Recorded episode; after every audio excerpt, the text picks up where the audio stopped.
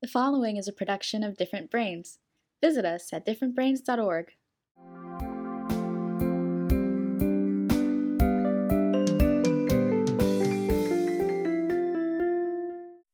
Hi, I'm Doctor Hackie Reitman. Welcome to another episode of Exploring Different Brains. And today I'm so glad we have with us, coming all the way from Missouri, the Show Me State, we got J R. Reed. And J R. Reed, in addition to being a great autistic self-advocate who was diagnosed in well into adulthood, he's got a lot of other things you're going to find very interesting. J R, welcome to the show. Thank you. And as I like to say, I'm coming at you from a log cabin in the Missouri Ozarks. You know, and they have internet in those log cabins, huh? Yeah, yes, they do have internet, those log cabins. What Abraham Lincoln could have done today, huh? Although, although I will say this, it's not a Ted Kaczynski log cabin. You know, there are people around. Well, J R, thanks for being with us. Um, oh, thank you. you. Know, you've done, you've done so many things. You're all over the place, speaking, writing, doing so much. Why don't you introduce yourself to our audience properly so they know all about you? Okay, well, um, I was born in what I like to call um, a time before there was such a thing as autism. Uh, autism was not first diagnosed until at least a decade after I graduated from high school. So there was no special education. There were no accommodations for me. Uh, starting in fifth grade, I began hearing weird, stupid, and lazy from my teachers. My classmates were a little more colorful. Um, as I got into high school, I kept getting told that I can't or I won't live up to my potential because they could see the intelligence in me. It just wasn't transferring to the test scores and the assignments. And I, I honestly, honestly believe that was just the way I was being taught, you know, but it's hard for me to fault anybody. I mean, yes, weird, stupid, and lazy are not things you want to call kids, but I, I just try to look at it and remember that nobody knew what autism was. Nobody knew about the brain being differently wired or a different way of thinking. They were going off of what they knew at the time. Well, it was a different time. I, I remember yeah. when I wrote AsperTools, uh, uh, even, you know, more recently, it was, uh, we're learning more every, every day. And that's why neurodiversity itself, with all of our different brains, is so important. And that's why self-advocates like yourself, who are spreading the word, uh, are doing so much. Tell well, us about you. your experience addressing the Missouri State Capitol.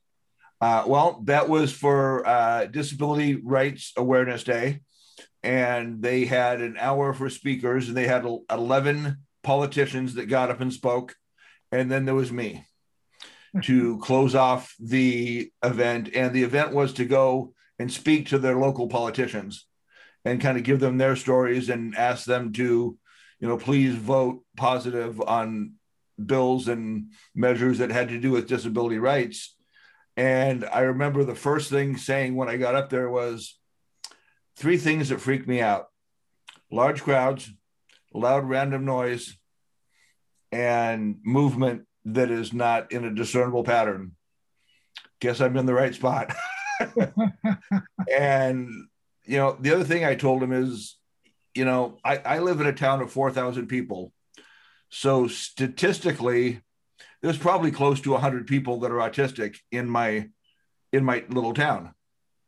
Said, well, I'm the voice for those people that can't speak, just like you're the voice for the people in your community that can't or won't speak up. So it's so important for you to tell your stories and tell their stories and let the politicians know that, you know, not not in a threatening way, but this is your voter base.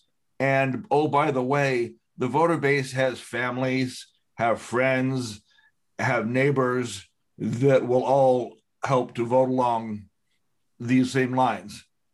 So you could very easily be voted out of office, or you could very easily be kept in office depending on your policies. Did you get feedback from that? I got a standing ovation. Oh, that's great. That's great. Now tell us how and when you got diagnosed. Um, I was diagnosed uh, just before my forty-sixth birthday, which means I went forty-five years trying to be that round peg shoved into a square hole, or as I like to call it, forty-five years of being shoved into a mold of the neurotypical. Um, I covered the N H L for thirteen years, um, covered the Anaheim Ducks for most of that time, had a season credential for them for all that time. But I'll tell you what, being in an arena of eighteen thousand screaming fans with pucks coming off the boards and all that, I literally had to go outside between every period just to kind of decompress, get my brain ready for the next period. Um, and until I got diagnosed, I, I couldn't explain to anybody why I had to do that. It was just instinctual that I had to. And people talk about their autism diagnosis or their whatever diagnosis is, you know, being a negative experience. And to me, it was an epiphany. Like the skies opened up. I finally had an answer for all the questions that I had. And as I walked back to my car that day, I thought, huh, I'm not weird, just autistic. And that would then be the cornerstone of the next ten plus years of my life. Tell us about your work as a certified cognitive behavioral therapist. Well, I, I wanted to be able to do something more than just talk about what it is to be autistic. And my whole focus is on adults that have slipped through the cracks, because you and I both know that once you turn eighteen, funding is gone. I mean, there are no programs for adults. And so I wanted to work with not only adults, but with teens and tweens that were, you know, growing up, and letting their families know that a lot of a lot of this has to do with the environment we're raised in, you know, and being positive, letting them have their strange quirks. Um, Steve Jobs and Bill Gates, never actually diagnosed as being autistic, both believed to be autistic. Can you imagine what technology would be like today if their mothers had told them to stop tinkering in the garage when they were kids? Huh. You know, I mean, it's, it's, it's the strange little habits that we all have. twenty years ago, nobody thought you could make a living playing video games. Now you can. No, very, very well put. Um, now, what advice would you have for an adult who just got diagnosed? And I'm not talking about the little children now. No, no, an adult. Adult who just got diagnosed with autism. Okay, well, let me let me say something first. Um, there's the medical model of autism, and there's the neurodiversity movement. Both have their good points and their bad points. The medical model of autism tells you about your deficits. That's the bad part. The good part is the research that they're doing and the breakthroughs they're coming up with. So I would say, you know, really temper what you read. You know, when it comes to the medical stuff, I read more papers and journals and, you know, experiments and things they're learning. But when it comes to really feeling good about yourself and knowing what it's like to live an authentic autistic life, you go to the self-advocates, you go to the parent advocates, you go to people like Becca-Lori Hector, as you mentioned, um, Lyric Holmans. Um, there's so many out there that I, I follow and listen to that, you know, just have really good insight into what it is to live as an autistic adult. And I will tell you this, every autism self-advocate that I know of would not hesitate to take an email from their website with somebody asking a question about, I'm stuck, what do I do? I'm stuck, what do I do? You know, that's the thing too, getting people, not just with autism, but with any neurodiversity. Exactly, exactly. Forward and say, I'm stuck, what do I do? Mm-hmm. And who do they say that to? Um, you know, and I think there are many, many great Facebook groups, you know, for people that are on the spectrum or neurodivergent, you know, where people can throw in their two cents and help each other. So I would, I would say that's another good place to look. You know, when you're in a fairly rural spot like I am, you're not going to find many live support groups, but I can talk to people around the world. And we appreciate you volunteering here at different brains dot org. Um, what led you to get involved with Different Brains? Um, you know, I, I researched before I you know, talked to you about submitting that first article. I, I really liked the content that you had. It was all geared positively towards being neurodivergent and tips and tricks on how you can improve your life, as well as facts on what they're learning right now, on what science is learning right now. So I think, you know, finding a place that is reputable when it comes to things like that really help. Tell us about your upcoming books.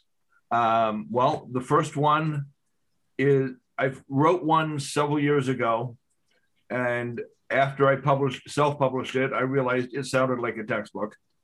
Um, it was called An Asperger's Guide to Dating Neurotypicals. And over the years, I realized that it's not just romantic relationships that we struggle with. It's business, it's friends, it's social, it's school. So I've rewritten the book to cover relationships of every type. Um, and the other book is called Not Weird, Just Autistic, and kind of chronicles the story of my life growing up before there was autism, how it impacted me, um, and then the turning point, being diagnosed and and what I've been doing now, and how much happier and better I feel about myself and about things. In addition to your books and your speaking engagements, what other methods of communication in today's world are you using? Uh, I blog um, on my website, Not Weird, Just Autistic. I do some pieces for you. I do some pieces for the Mighty, which um, if it, it, and that doesn't deal with just neurodiversity. I mean, if you've got any kind of chronic illness, that is a great site to go to look for ideas and tips and stories from other people. Um, but I, I would like to find some more um, outlets for me to write for on a regular basis. Um, I just actually about a half hour before we recorded this, I got an email from somebody asking if they could reprint an article that I'd written on traveling with my service dog. And I, she's writing a book on service dogs. And I sent her back, said, absolutely, whatever you need. Um, by the way, I was thinking about writing a piece on traveling on an airplane with service dogs. If I write that fairly soon, is that something you'd be interested in? And she jumped all over that. That's great, especially so, nowadays. Yeah. You know, it, it's crazy. Um, I had a hotel reservation for later this month to stay in Hannibal, Missouri, which is the home of Tom, uh, of Mark Twain, one of my favorite authors of all time. And I got a, I just sent them a note that I would be bringing a service dog just as a heads up. And they emailed me back that I would not be allowed to stay there unless he had a vest, a leash, and an A D A service badge. Well, there is no such thing as an A D A service badge. Those are all scams that people try to get, you know, you to spend money on. And in fact, when I sent them the A D A laws, it specifically said, you cannot ask for a badge, certification, any piece of paper that has to do with your dog being a legit service dog. Service dogs, there's a lot to be learned about service pets. Yeah, and you know, just just the very basics. Um, there's only two things you can ask of a service dog. Is it a service dog, and what task does it perform for you?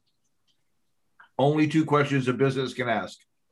Now, my point to the hotel asking for all that certification, my uh, when I fly, all they want to know is, all they want to see is its rabies certificate, a letter from my doctor stating that I need a service dog, and he can get on the plane. What's the certificate? Uh, just just a letter. It's not a certificate. It's just a letter from my dog, uh, from my uh, primary care doctor saying that I think he would benefit from having a service dog. But do you need any other documentation besides that letter? Uh, just a uh, current rabies shot. Okay, gotcha. Well, that's good information for our audience for sure. Yeah. All right. Um, is there anything you'd like to cover today, J R. Reed, that we have not covered?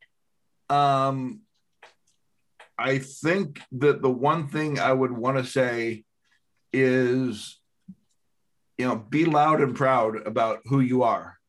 Don't try to hide who you are. If you're neurodivergent, if you're autistic, whatever it is, you know what? Don't try to hide it from people. Share it with people. Let them see what it is to be an autistic person in the world today.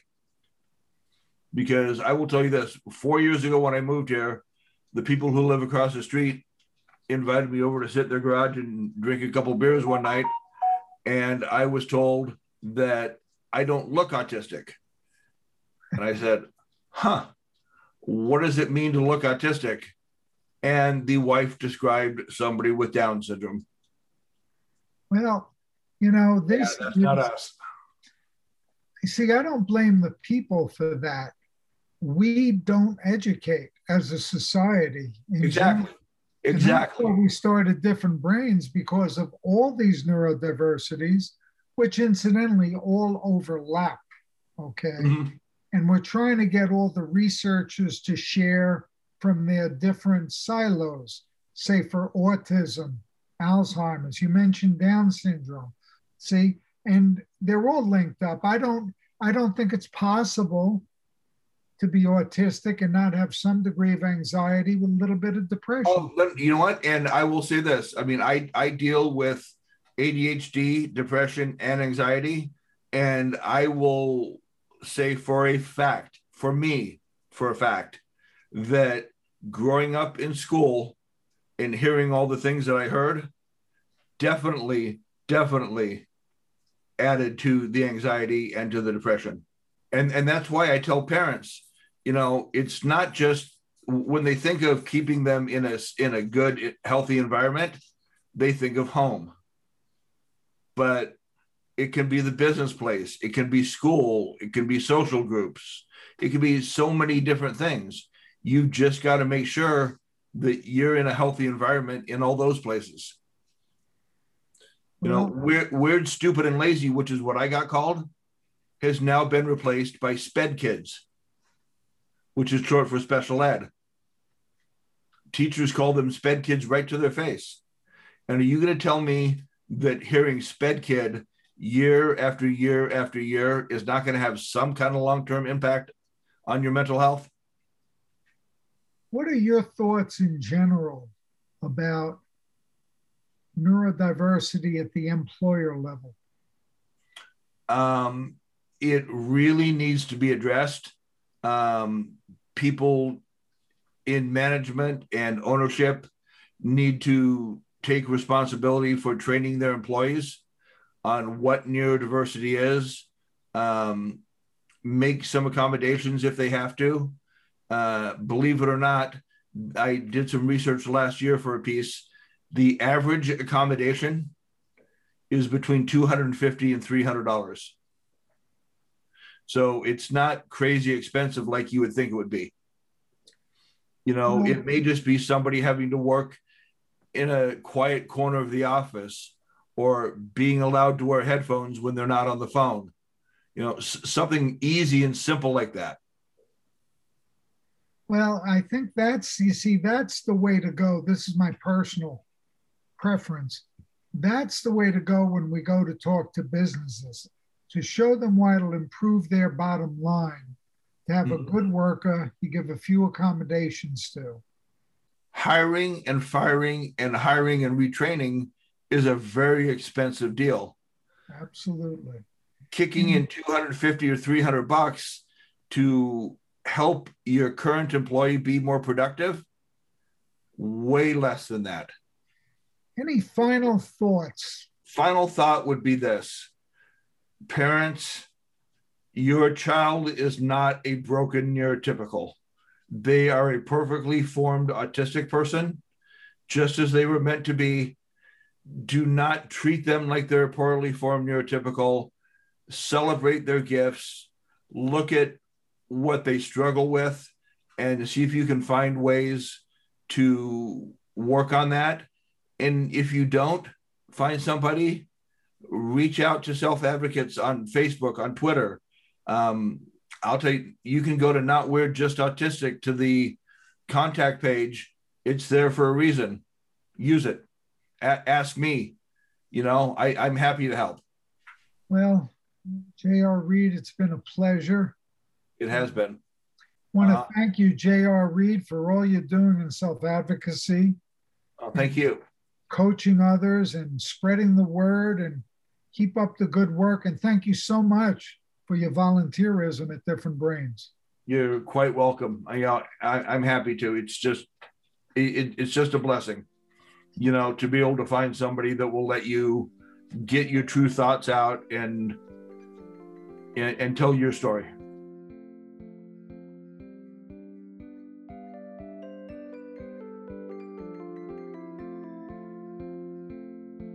Exploring Different Brains is a production of Different Brains. Visit us at different brains dot org.